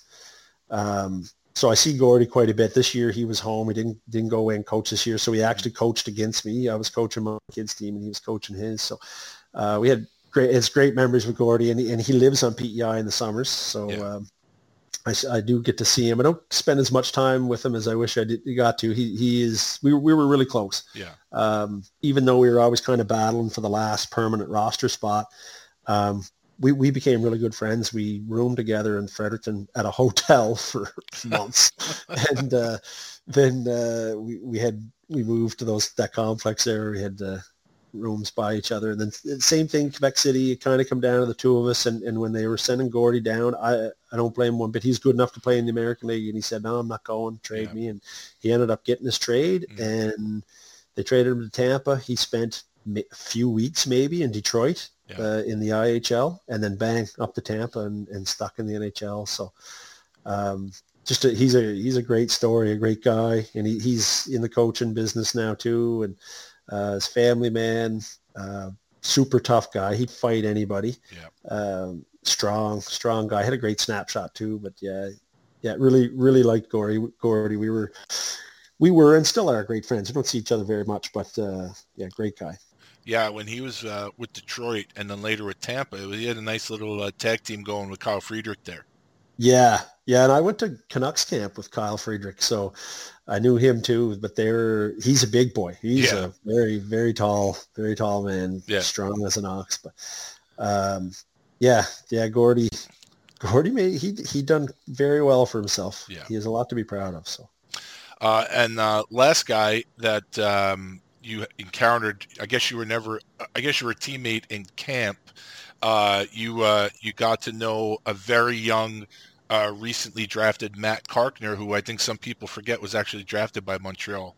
yeah, he uh, he was drafted by the Habs, and and when we got to Quebec City after camp in Montreal, and I believe that year the Montreal camp was extremely long too. Um, anyway, when we, I think I'm thinking this was probably my second year in Quebec, the, the year that I ended up actually coming home. But Yeah. um, he he and I were roommates at the Chateau Bonne Entente in, uh, in in Quebec City, isn't that nice Snazzy. Yeah, but uh, yeah, we we roomed together there for Jesus again. It seems like seems like it was a month. You spend you spend a few weeks in a hotel and, and it seems like a month, right? yeah, yeah. Um, it seemed like a really long stretch, really long camp. But yeah, Kirks, he was whew, super, super tough guy. Yeah. Big man, strong as an ox, could take a punch and give a punch. And um, he was good, good, good player too. You know, he, Yeah. he could play. And uh, I think people forget that sometimes. I think these tough guys, they're they're just there because they can fight, but a lot of them can friggin' play too. Uh, was a great guy. He had a great career, great Yeah. NHL career. It was great to watch him. Uh, I don't think I've seen or spoken to him since, but I know he is. He played in Peterborough. Yep. Uh, so he was good friends with a couple of my really good buddies that I played with at UPEI, and and uh, still great friends with them. Still some of my closest friends with Chris McPhee and John Brio. They they knew Carter quite well, so they they were always kind of keeping in touch with him through his NHL career. And I I get snippets of how he's doing and stuff through them, but never spoke to him in, in years. So if he hears this, uh, g'day, Matt. He's a great guy. Well, I'll tell him because uh, he is scheduled to appear on the show. We're just waiting for the right time. But uh, but yeah, he uh, he finished his career with uh, Bridgeport. The Islanders sent him down, played at Bridgeport, then jumped right into coaching. So he's uh, he's on Brent Thompson's uh, staff down there. So he's assistant coach in Bridgeport. Well, great. I didn't know that. Yep. Good for him. He, and again, he'd be great at that. Great, great hockey mind. He Yeah. was. Uh, and uh, Rolly Melanson told me that one time. I, I run into him he- in um, at uh, oh, where was it? It was at the at the uh, Memorial Cup. It was in Moncton, and that was years ago. And Moncton hosted it, but Rolly's son was playing in it, and I went to the game. And Rolly just he's from Shediac, which is just outside Moncton. And, um, I seen him in the stands, and was talking to him, and he asked what I was doing. I was coaching a little bit at the time myself, coaching. I didn't have kids or anything at this point. It was I just uh, my first year teaching and was coaching major midget, and we hosted the national championships that year. And he said then he goes, "You'd be a great coach." He said, mm-hmm. "Oftentimes it's you guys, it's your third, fourth liners, and and the tough guys. You totally you understand the entire game, and, and you have a great mind for it. You'd be great at it." And I'd say that's the same idea with Carrickster. With Carrickter, he just he'd have that mind for it. He he understands the game so well, and can see it from everybody's perspective, not just your top end guys. You know, he he sees sees the whole game. So hope he has a good career at it. Yeah, me too. Me too. Um, so now let's get on to some of the guys you fought in pro. Uh, now, now Montreal. I think a lot of people are familiar with uh, these round robin tournaments that happen, and uh, Montreal was no stranger to that. You guys did some round robins with uh, Tampa and uh, Toronto, Carolina, and uh, Florida. And uh, I think you hooked up with a really young lion at the time named Eric Godard. Uh, you caught him when he was young. Uh, what were your recollections about fighting the hand of God? I think I'm just very fortunate that I caught him when he was young, and I, I survived to tell the tale. He, uh, yeah, he he was big and strong and tough then, but though, like you said, those those tournaments, ah, they should have been. I don't know what they should have been burned or something. It was crazy, but I, I remember going to them thinking, uh, like the very first one I went to, I had a tryout in, in Vancouver the year before, but Vancouver didn't. There was no rookie camp, no rookie tournament, nothing. It was just main camp. They had like sixty players there, and they made cuts and sent sent me home first cut. But I lasted a week there. It was great. Uh, get drafted by Montreal, then go to Montreal's camp, and I'm in Kitchener beforehand because I figure I'm going back to junior, so I report to Kitchener's camp and. Uh, went through a few weeks, had a couple exhibition games, a couple fights in there. Shane Kenny, a couple of them anyway. They go to this, have to go to Montreal, leave Kitchener, go to Montreal. So I fly up to Montreal to do my fitness testing and a couple of couple of skates, and then we go back to Kitchener for this uh, rookie tournament. Actually, I think the Godard one might have been in Hull. I think Okay. it was my ne- I think it was my second year maybe. Okay. But these these tournaments were nuts. um, I I remember after the first one, the first couple games, I was I was thinking I'm not going to be able to keep up. I'm going to look foolish out there because I can't skate well enough. I didn't think I was up to par, um, but I was. I, I was fine. But once you get into the games, I realized these are these are just gong shows. This is just there's like seven, eight fights every game. I can do this. I can do this all day. so uh, the one in Hull, yeah, uh, Tampa was at that one. You're right, and uh, they actually ended up going home. They didn't. they bailed on it after a That's after crazy. a couple of games. They're like, no, this they they called Freadrich, and I think that was about it. Mm. Um, so they played a, played a few games, and they're like, no, this is not what we signed up for. uh, so they bailed on it. But uh, yeah, I fought Godard there, and it was a good fight. But he, like you said, I- I'm just lucky that it was not five years later. Yeah. Uh, I don't think it would have turned out as well as as it did, but super tough guy. Yeah. Um, next three guys, uh, just coincidentally, we're going to go in size order. Uh, first guy is a guy that uh, I had mentioned earlier uh, when we were talking about Windsor, and I think he was just a, like a super prospect at the time. Um, then you fought him a couple times with, when he was with uh, St. John's, and now he's the head coach in Ottawa, and that's DJ Smith. Yeah, DJ was uh, when I. It's funny. I played against him in junior, but we never fought. He had another guy there, Drew Felder, who was kind of like the, I don't know, Drew would, like DJ was a heavyweight, but he was a great player. We actually tried to get him at the trade deadline um, on that team in Kitchener that was ranked 10th in the country, and, and Windsor wouldn't give him up.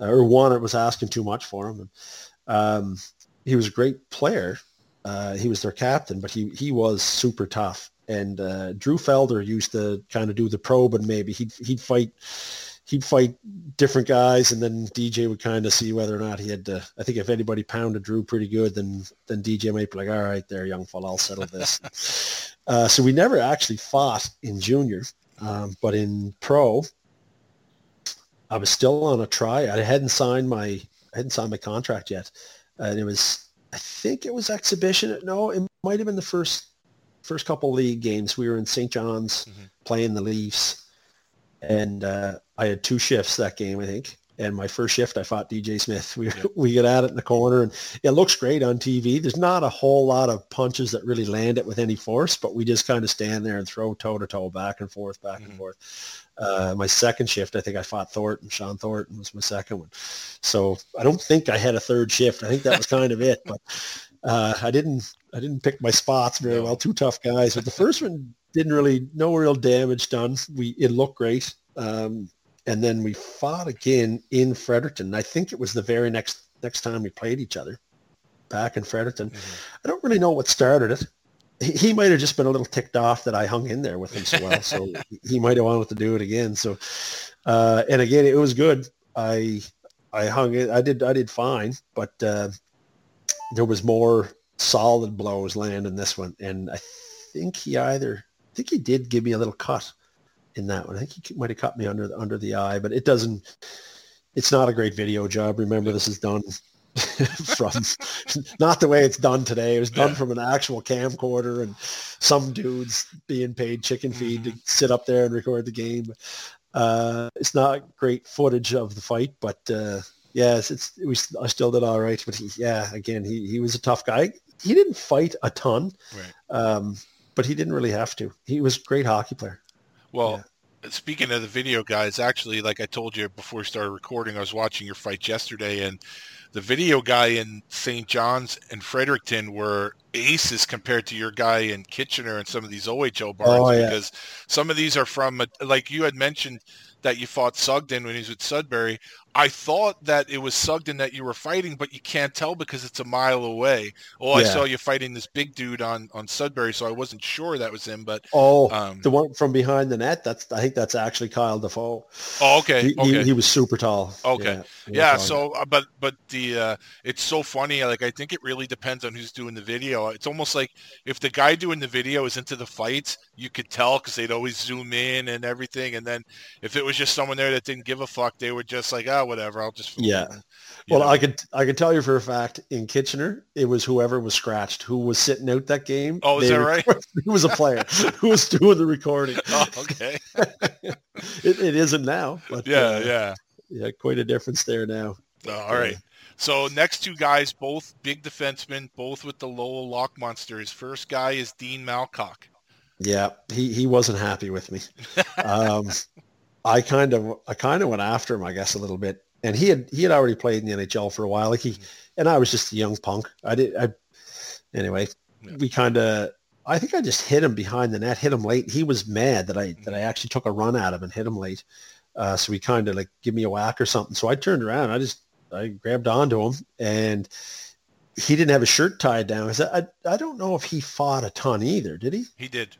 He did. Okay, yeah, good. Yeah, he did. Good. I'm I'm glad. Yeah, especially especially early. He was a Devils draft pick. So uh, yeah, Utica Albany days. He fought a lot. Yeah. Yeah. Uh, he he was not happy with me because I when he whacked me, I turned around and just if you whack somebody, you got to be prepared, right? So I just turned around. I, I threw the gloves off and grabbed onto him, and I had his jersey come up over his head. I kind of had him caught in his jersey. Yeah.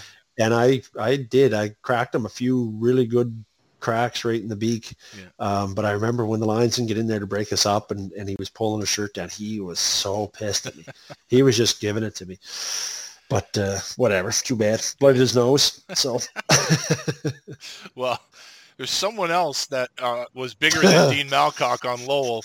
Uh, I think it was a game later in the season, and actually, I think you just happened to be a wrong, wrong, place, wrong place. time because I think it actually started with someone on on your team I think took a shot at someone on Lowell, and Yeah. then big Eric Cairns came in, and then I'm guessing Darcy Harris surveyed the situation and said, "Well, I guess I'm the toughest guy on the ice for us." And then uh, you guys kind of came face to chest, I guess I would say.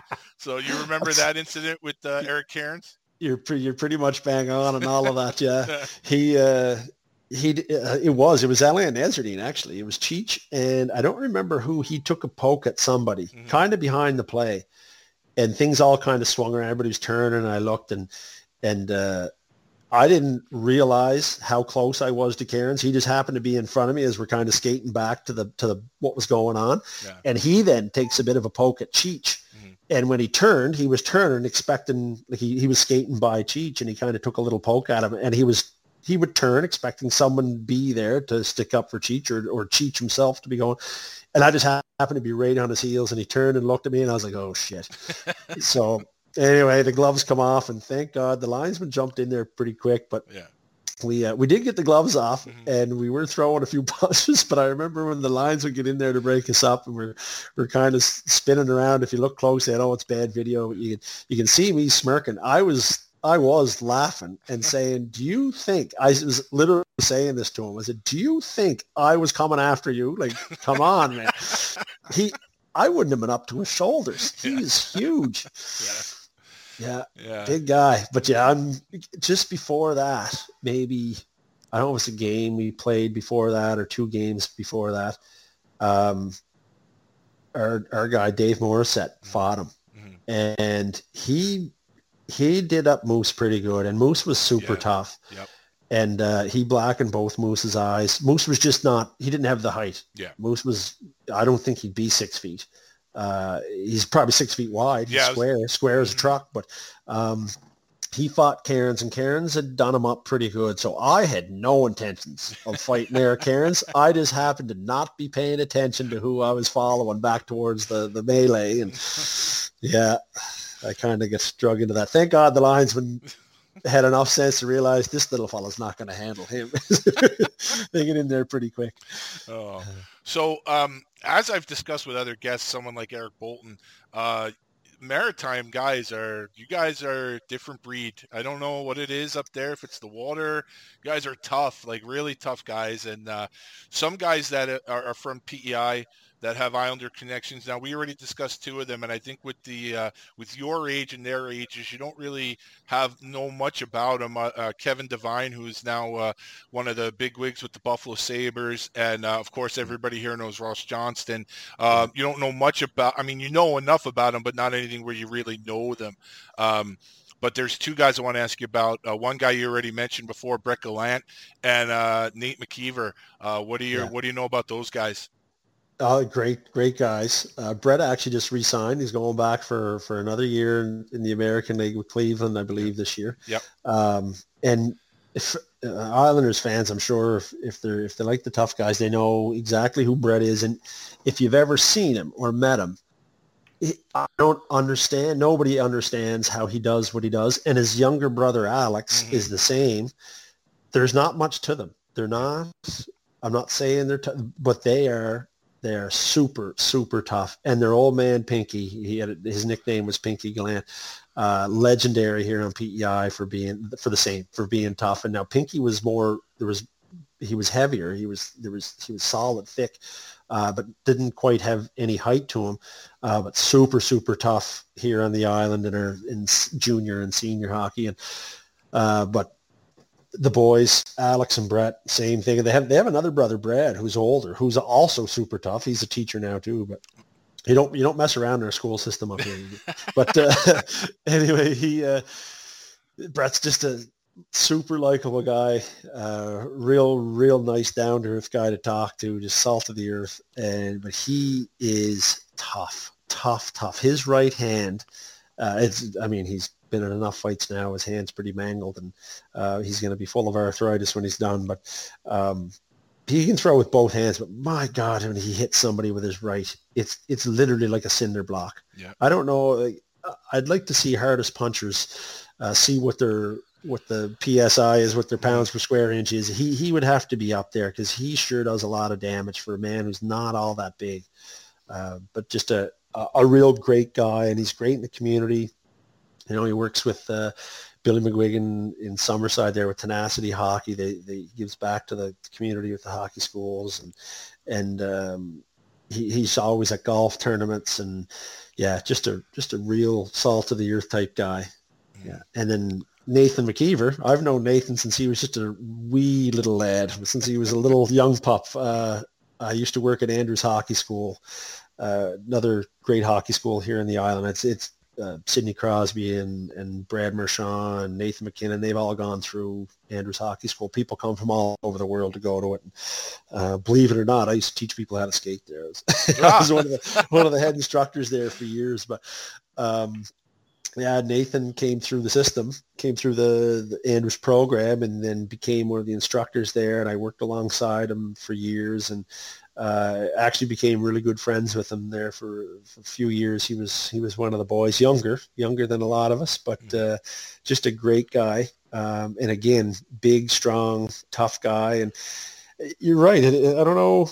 Uh, I don't know if it's the winters we got to endure or what. I don't know what it is that makes us Islanders hmm. tough, but uh, quite a, there is. Most of the hockey players who come from here, if you even you look like the David Lings. Yeah. David Ling would fight anybody. Long career. Uh, the other day, I just said, uh, friends I played uh, at university with. We all have a chat group there. Joel Ward played with San Jose, um, Nashville, and them. He played with. He lived with me at UPEI, and um, he's in the group there. They were talking about uh, one of the guys, Adam Reve, was skating with uh, Charlie Simmer, former wow. 50 goal scorer yeah. in the NHL down in Texas and he said he mentioned to him that he had played at UPEI, and he he mentioned Al MacAdam's name. Al played for years in the NHL, yeah, um, and was known mostly as a point producer, especially on the line. He was on a line there in Minnesota uh, with the North Stars that that had so many points, but he he said also that Al MacAdam was also the toughest guy he ever played with. Oh, so oh, wow. that was a that was a goal scorer in the NHL who was seen as a super tough guy too. So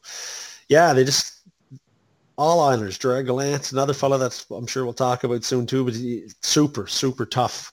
Um, you know, he was the real heavyweight there until Joey Kocur and, and Bob Probert come along. He was he was really Stevie Yzerman's protector for for a lot of years. And I don't know. I don't. I'm not sure what it is about it. There's skill here too. Like Brad Richards, one of the yeah, you know, arguably one of the most skilled hockey players uh, to play to play the game.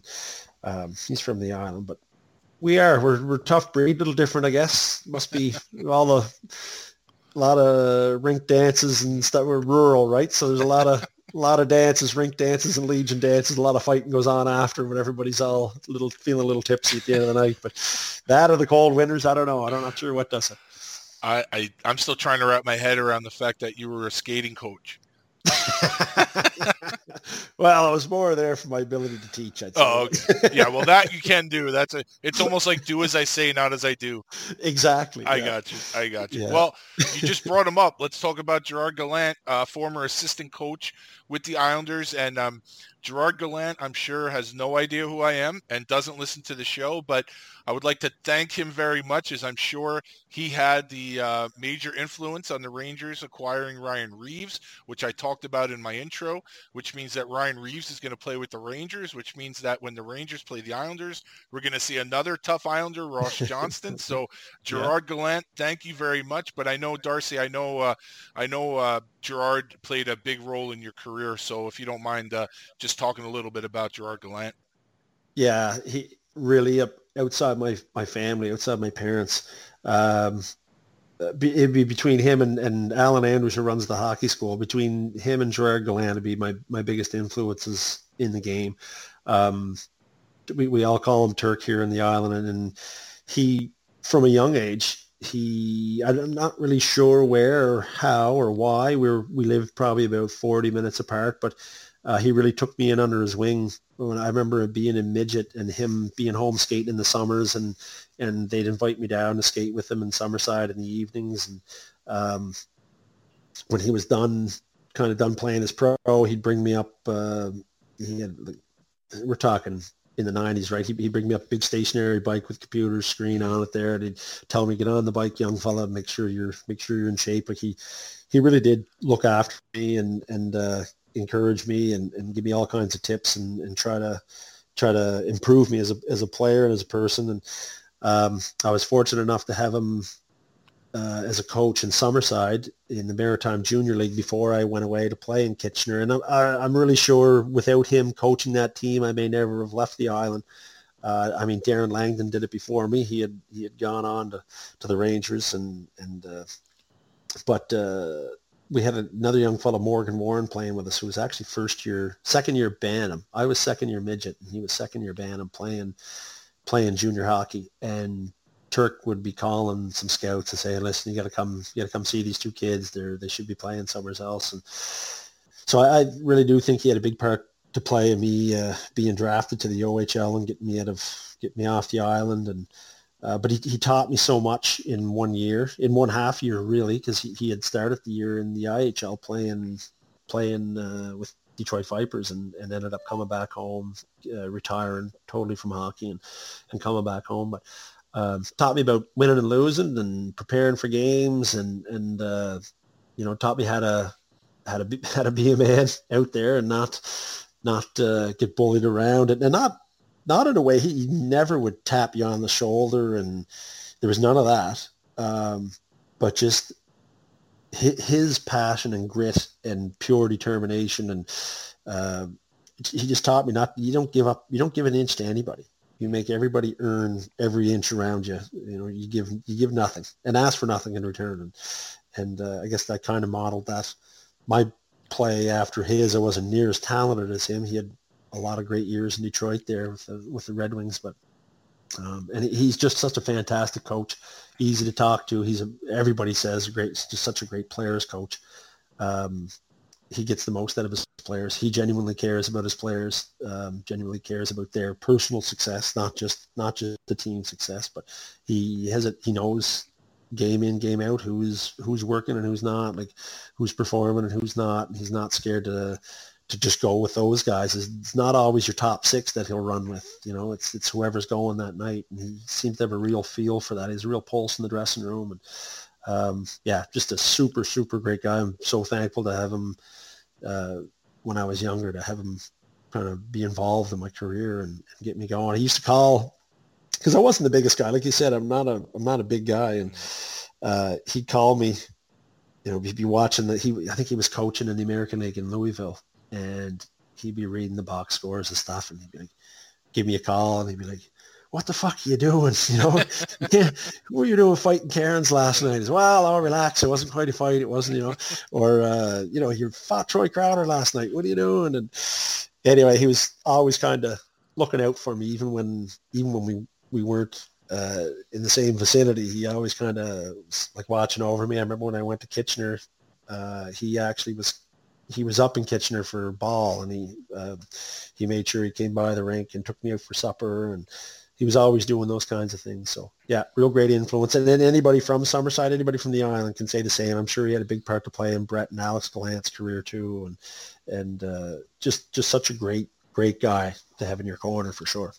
Well, as much as I liked him as a player and as I liked him when he was here as an assistant coach with the Islanders, I can only wish him a limited amount of success now with the Rangers. Uh, so hopefully in his next job, he does very, very well. But here, I'd, I wish him a, a, a mo- moderate level of success, let's say.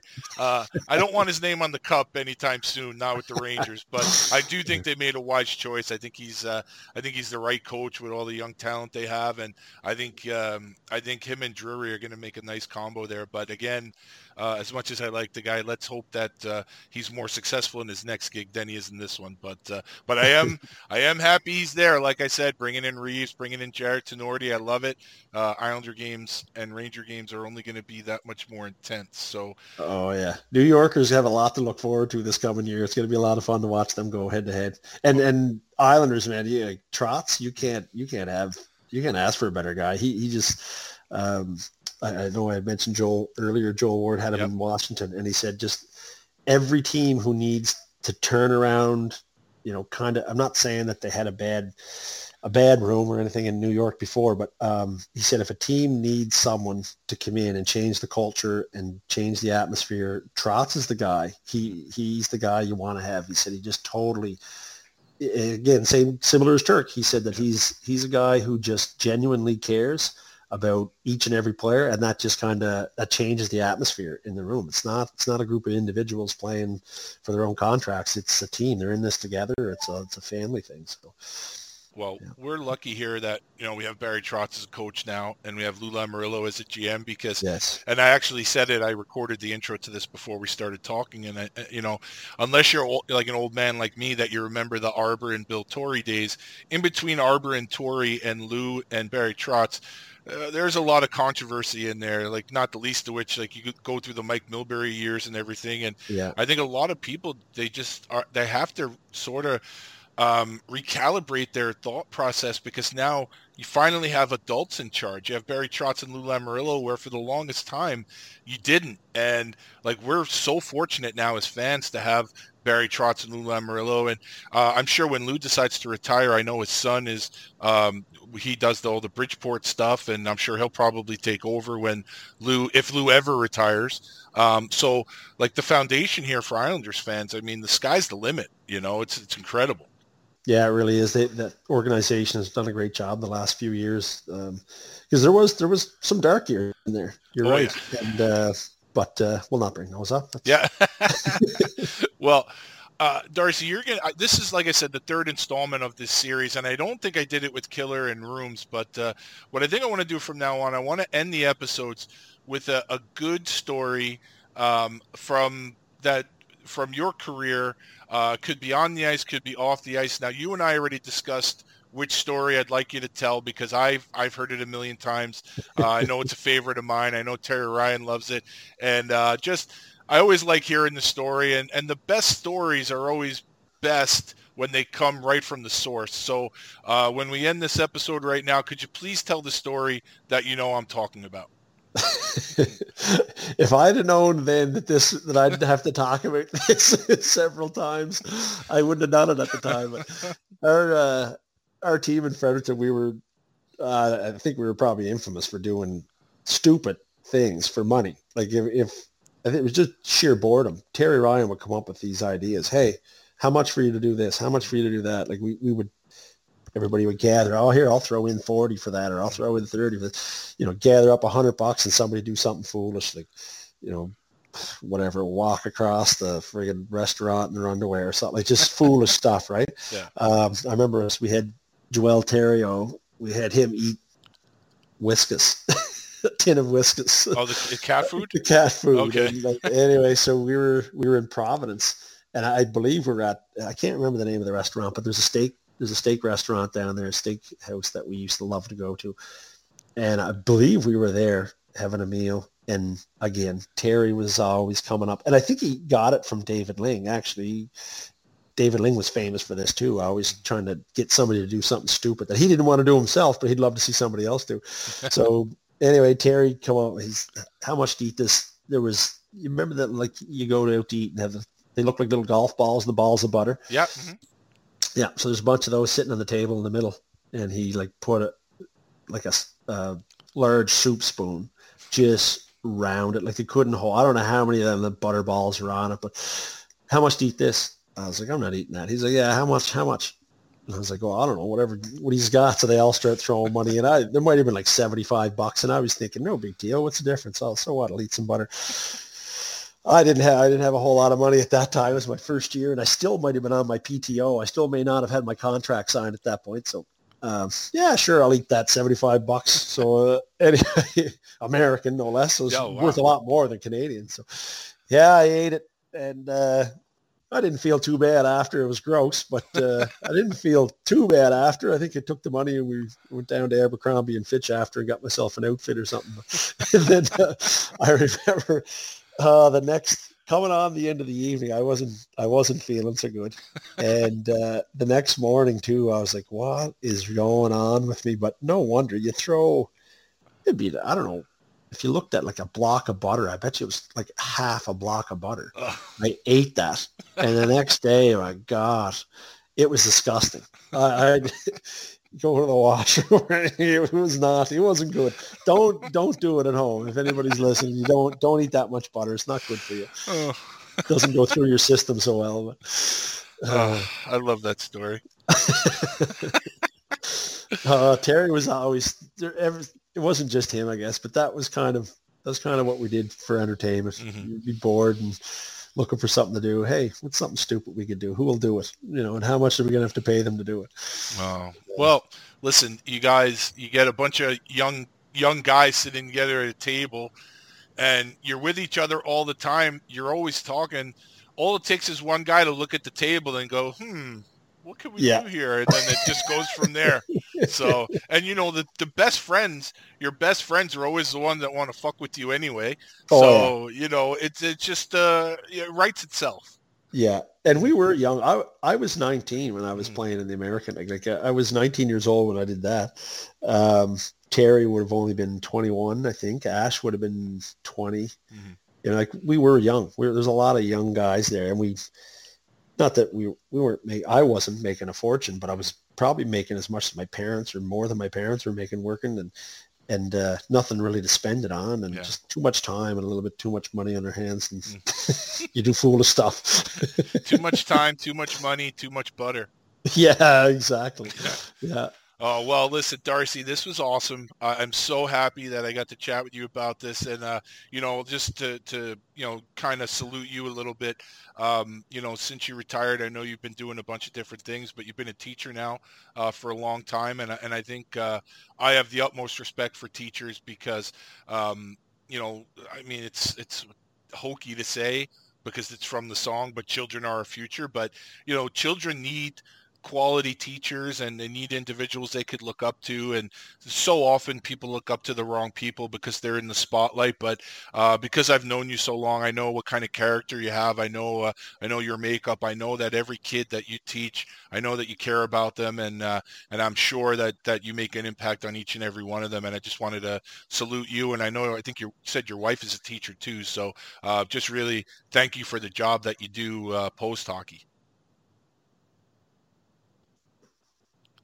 Well, thanks, Joe. No, that means a lot. And uh, no, we uh, I am. I'm a teacher now. My wife's a teacher. We have a pretty good setup. You know, we're not, we're not going to be filthy rich or anything, but uh, we have our summers off, get to spend them with our kids. We do some camping. I got a boat. We spend some time, and I get to golf every morning. We mm-hmm. tee off at seven o'clock at my my course, and oh, it's great yeah, yeah, life life's pretty good. Get to coach and and work with kids, and I kind of always knew I wanted to do that from those hockey schools that I worked at when I at a young age. I just really enjoy working with kids, and it, it's a high school. It's a little different than than it was different age group than it was at the at the hockey school, but uh, I like working with the high school kids. You can mess with them a little bit. They they they give it back, and yeah, it's fun. You, you develop some pretty good relationships with them over the years. So uh, any of the high school kids ever come up to you and say they saw something about you on YouTube? Oh God, all the time. we had we had a big so. Uh, without, I'm not going to throw any names at there, nothing. But we, so we're having this discussion. I teach leadership is one of the courses that I'll teach. It's mostly social studies and some stuff. But anyway, we're having this discussion in the in this. If anyone's ever read the Sean Covey books, uh, Seven Habits of, I think Stephen Covey wrote I can't remember who's the father and who's the son. One of them wrote Seven Habits of Highly Effective People. Mm-hmm. The other fellow wrote Seven Habits of Highly Effective Teens. So we do the highly effective teens in my leadership class, and there's a part in there talking about, you know, basically respecting yourself and your body and all these things. And this girl, very naive girl, was talking about, you know, send sexting pictures mm-hmm. to boyfriend, all this stuff. I said, like, I said, you gotta be careful with that stuff. It's gonna come back to haunt you down the road. No, no, you won't. No. I said, what do you think? What do you think he's doing with the picture when he gets it? You think he just? You don't think he shows anybody else or sends yeah. it to anybody else? You just trust him. And and uh, she's like, oh yeah, but yeah, and going on. And I, I was like, look, how many here have watched? This is only about three or four years ago. Mm. How many people here have watched my fights on YouTube? And you know, half the class, their hands go up. I said, you got to remember that these fights were recorded on VHS. Mm-hmm in like the late 90s yep. and you're you're watching them now in like the late like 2015 2017 whatever year we were in so you don't think these pictures of you with nothing on are going to mm-hmm. resurface at yeah. some point down here how interesting is it to watch me fight compared to you know you guys so anyway yeah anyway you get, you get into some stuff it's yeah. uh yeah but they do they all watch it and and uh usually when coming on the end of the year, they're always start asking, See, can you show us some fights? Show us some of your fights. Come on, come on, Mr. Harris, show us some of your fights. Uh, well, this was awesome, buddy. I'm so glad. I, am glad I could get you off the uh, off the uh, water and off the golf course for a little bit, uh, you know. But no, it means a lot to me that you took the time to chat with me, and uh, you know, you know, I love you, buddy, and uh, and uh, thanks again, and we'll talk soon. Well, thanks, Joe. Thanks for having me on. It's great, Oh. great to be here. All right, see you, Darcy. All right. All right, bye now. Thanks again to Darcy Harris for doing the show. Um, Darcy is an, another example, like Roman Ender, or like Kevin Kaminski, another example of a guy who uh, I've maintained a friendship with over the years that uh, I wouldn't have on the show because they don't have any affiliation with the Islanders. So I'm glad that uh, every now and then I have a good idea and came up with this idea where I could get someone like Darcy, get someone like Killer, get someone like Rooms on here to talk about uh, the players they may have fought or played against or or played for that have ties to the Islanders because otherwise I could never get them on the show. So um, this is a big deal for me getting these guys on the show and like I always say Darcy's one of my favorite people in the entire world. So Darcy, I appreciate it. Thank you for taking time out of your busy schedule to do the show. Uh, I had a lot of fun doing it. You're the man. Uh, so next week, uh, next week will be interesting. I'm going. I'm not going to be here on the weekend. So uh, I'm hoping to have something wrapped up this week and already programmed for you people for next Monday. And I have a pretty good idea that it's it's going to be a go. Uh, my guest is uh, is a pretty solid dude, so I'm not afraid at all. So uh, I know I know that's backfired on me in the past, but uh, but I know this guy pretty well, and I know uh, I know he's a man of his word. So so I should have content for you next Monday. So anyway, I hope you enjoyed listening to Darcy Harris everybody out there, you people, please stay safe.